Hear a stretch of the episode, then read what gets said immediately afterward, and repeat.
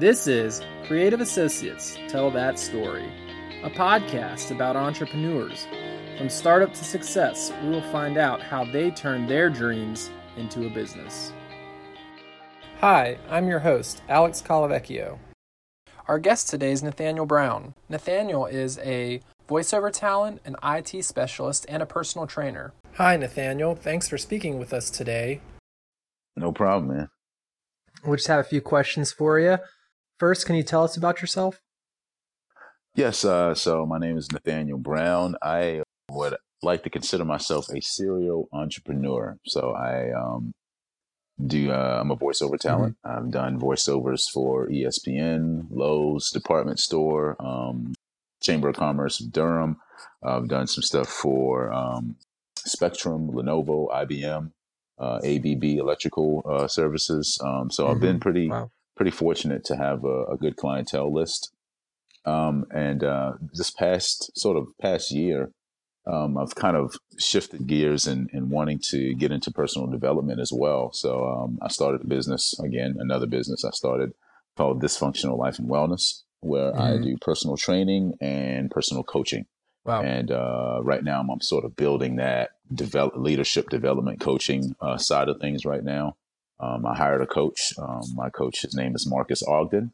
He is a former um, NFL football player, uh, played with the Bills and the Jaguars. He played about six seasons in the league. And now he's a national known uh, keynote speaker. Mm, wow. So he's been sort of kind of helping me focus uh, you know, learning a different type of business. You know, I've been using my voice behind the camera and behind the scenes and on the microphone in the booth.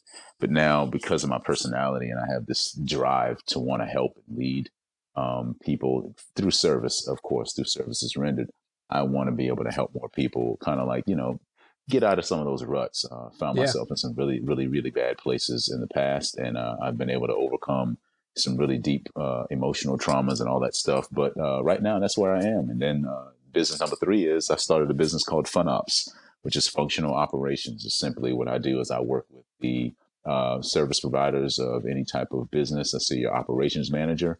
And mm-hmm. Uh, I provide a technical or general labor um, skill set. So whether you need your vehicles looked at, some uh, tech work looked over, um, so this month, uh, the past couple months, I've been very busy, um, just you know, updating uh, technical issues and stuff like that, and that allowed me to kind of get my hands dirty with doing some podcast editing and uh, a little bit of production work behind the scenes as well, and a few voiceover jobs here and there as well. Wow, you kind of you're dabbling in a lot of different uh, different areas, a lot lot of different things, which is great. I do, I do. So I'm going to ask you a couple questions about the voiceover business. So, how'd you get into doing voiceovers? How'd that all come about? voiceovers started sort of kind of happened to me. It actually kind of like well, it happened for me. I was um, I was in an actors group called Tag Actors Group, so it was like Triangle Actors Group. Um, uh, a young lady named uh, Joanne, her now, name now is Wetzel. She's uh, married since then, but uh, she came from she moved to North Carolina from uh, California from L.A and wanted to mm-hmm. kind of start a actor, uh, start an actors community where we went over like monologues and script analysis and stuff like that. And I was wanting to get into some on camera work, uh, so yeah. I decided to join the group and uh, get involved a little bit, and uh, really hit it off with her as a as a friend, as someone as an advocate. And um, she had happened upon some information about a gentleman out in um, in Greensboro. He had a, a company, a production company called Shadow Dog Productions um, and okay. um, what he did was he created what's called audio plays for the sight, the seeing impaired. So people who couldn't go to the movies and watch the movies, he created these little like you know films that are all audio wow. using voiceover actors. So it's a pretty awesome. innovative, pretty cool little um, idea that he had. It was a nice little niche for him.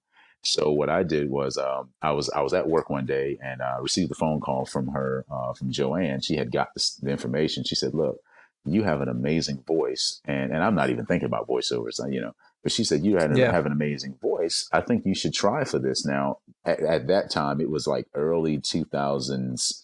I had like an LG flip phone. Okay. So I wasn't, yeah, know, yeah. you know, you had to tap three times to hit, you know, in, you know, to, right. to, to text, you know. So I, um, I, I, I went in our master bedroom closet, closed the doors. I figured there was enough clothing in there to provide a studio feel and uh, I um, I got on the phone with the gentleman, and he said, uh, "He okay, so give me this line in anger, give me this line in comedic, give me that line in whatever," and I did it. Right. And I got hired. Uh, he, so I started traveling back and forth on the weekends to do audio plays with this uh, with Shadow Dog Productions.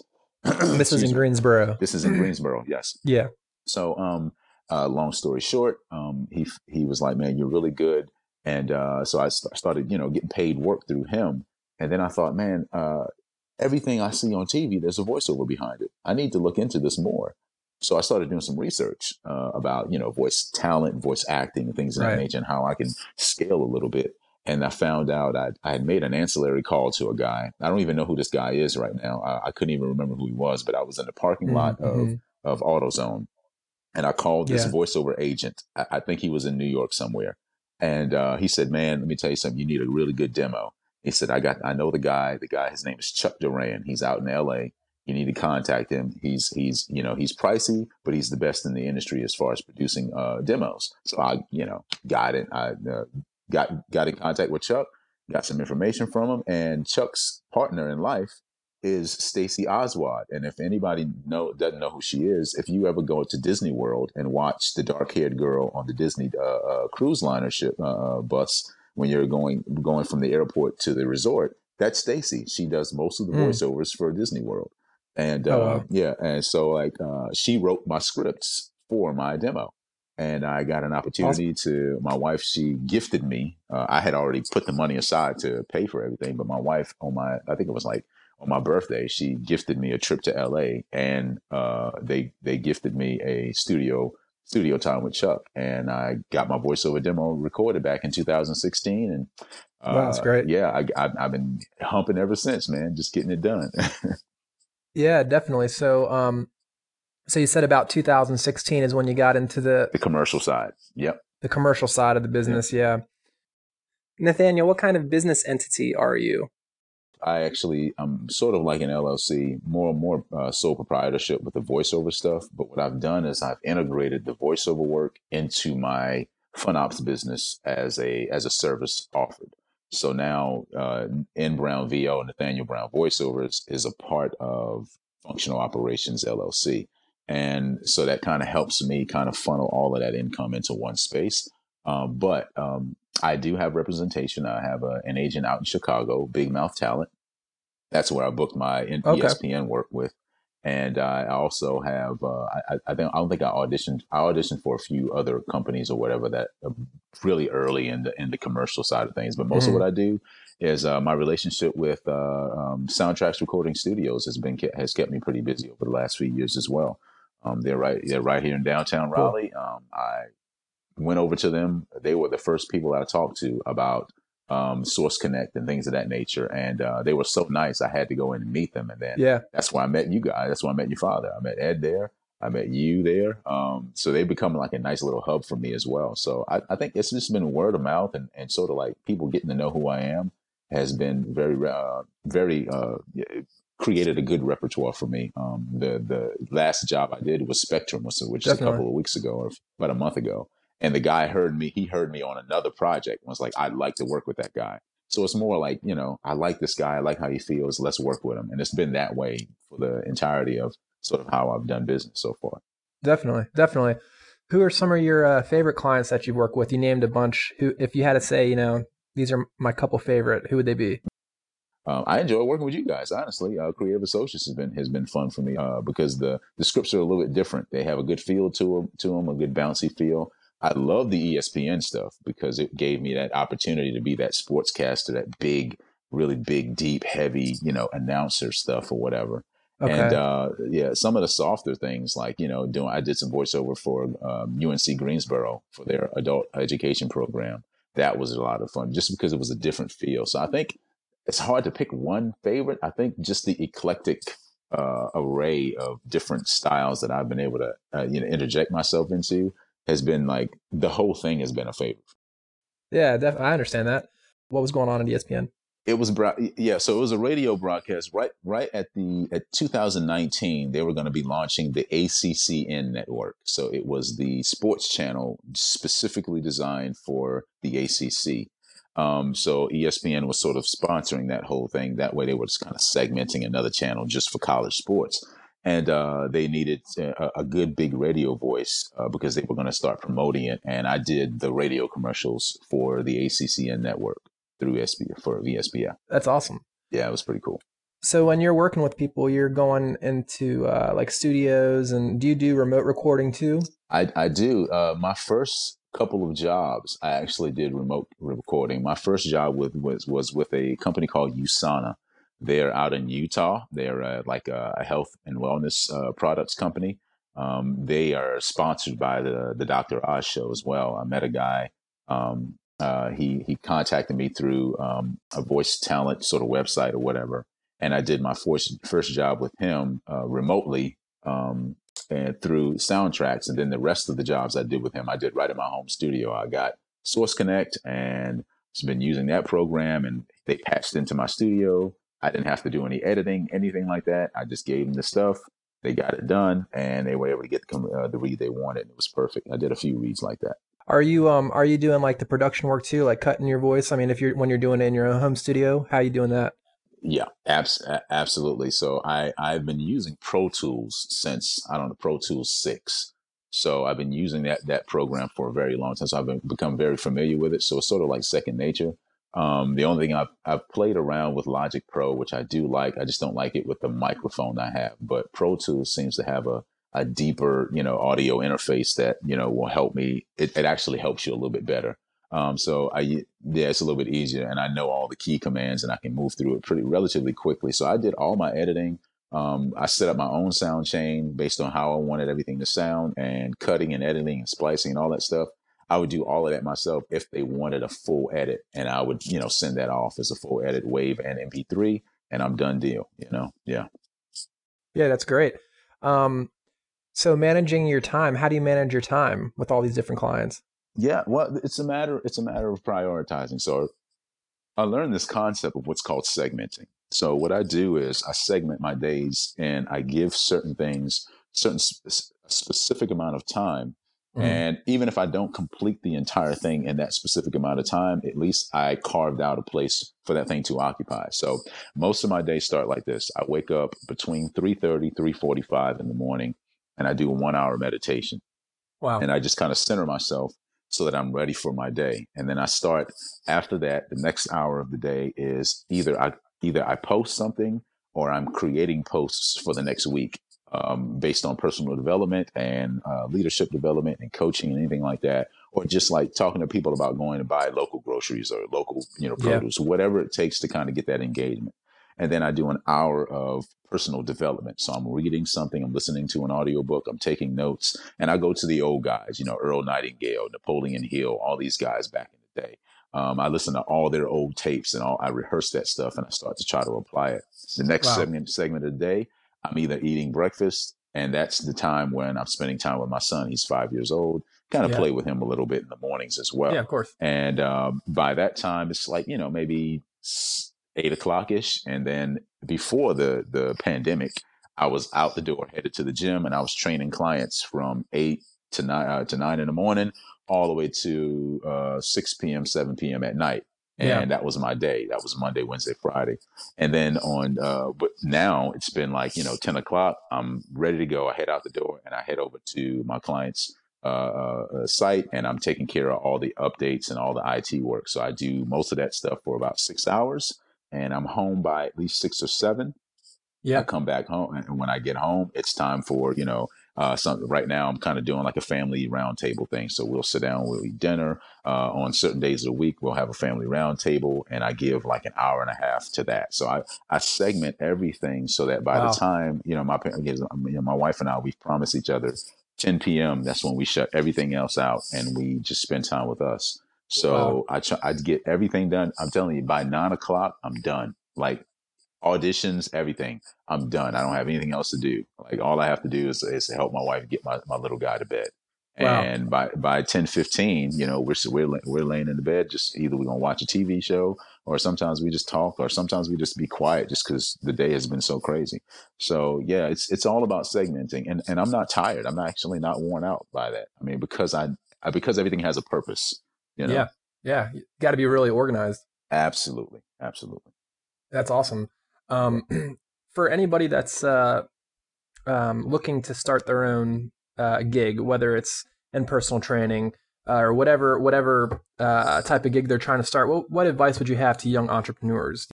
I would tell them serve, serve, serve. Find a need and serve it. One of the most important things that anybody can ever do, and this is one of the things I've learned from, from, the greatest who have ever done it in personal development and coaching and anything like that, is that in order for you to truly find happiness, you must find, seek, and find a way to give service. Reward or any type of rewards that you will gain will only be this is what Earl Nightingale says. He says, the money received and any type of reward you gain will be through services rendered first. So find a way to serve people, and, and that's where your reward will be. Find that thing you love to do and use it as a service. Yeah. Not only will it help you um, uh, stay motivated and, and enrich your life, but it will also you give back, which I'm sure is, is very rewarding. Absolutely. Absolutely, the reward is in is in the receiving of the thank you. The re- everybody gets a reward when there's gratitude on the table. So, um, Nathaniel, we haven't talked to a lot of our guests about what's going on with the coronavirus and all that, but um, since you're dabbling a lot in a lot of different industries, how has that affected uh, your day to day routine and uh, your relationship with the clients? Like, are you going to their house? Are you doing virtual personal training, virtual voiceovers? How's that working? So what what has happened is what's what's what's what's been good so far is that the clientele that I've had have either been had injuries or anything like that, or have been more the elderly people. I, most of my clients are you know 60 years old and up, 70 years old and up. So like I think my oldest client right now is 85 or 86 years old, and um and she would see me three times a week. Uh, what is the, the reason why I haven't I haven't had the opportunity to train them is just because they don't they need me there um it, it kind of i kind of need to be in their space for for there to be the kind of support that they need to feel like they have the confidence to do what they need to do. But i do check in with them um, and because i was not able to continue training them you know virtually and i have you know i have i shot a lot of people just like let's do some virtual training. And you know people's commitment level drops and stuff like that because they're not in the gym and this that and the other. Right. So yeah it's it's affected me in that way um, but i found that the, the thing that has affected me the most with the corona situation is the contact with people. Um, personal training is very kinesthetic. So it requires a little touch here, a little adjustment here. And I am a kinesthetic person by right. nature. I love the handshake. I love a hug. I like, you know, I'm a, I'm a touchy guy in that way. So it's, that's the only, that social thing that's that's my social feedback mechanism.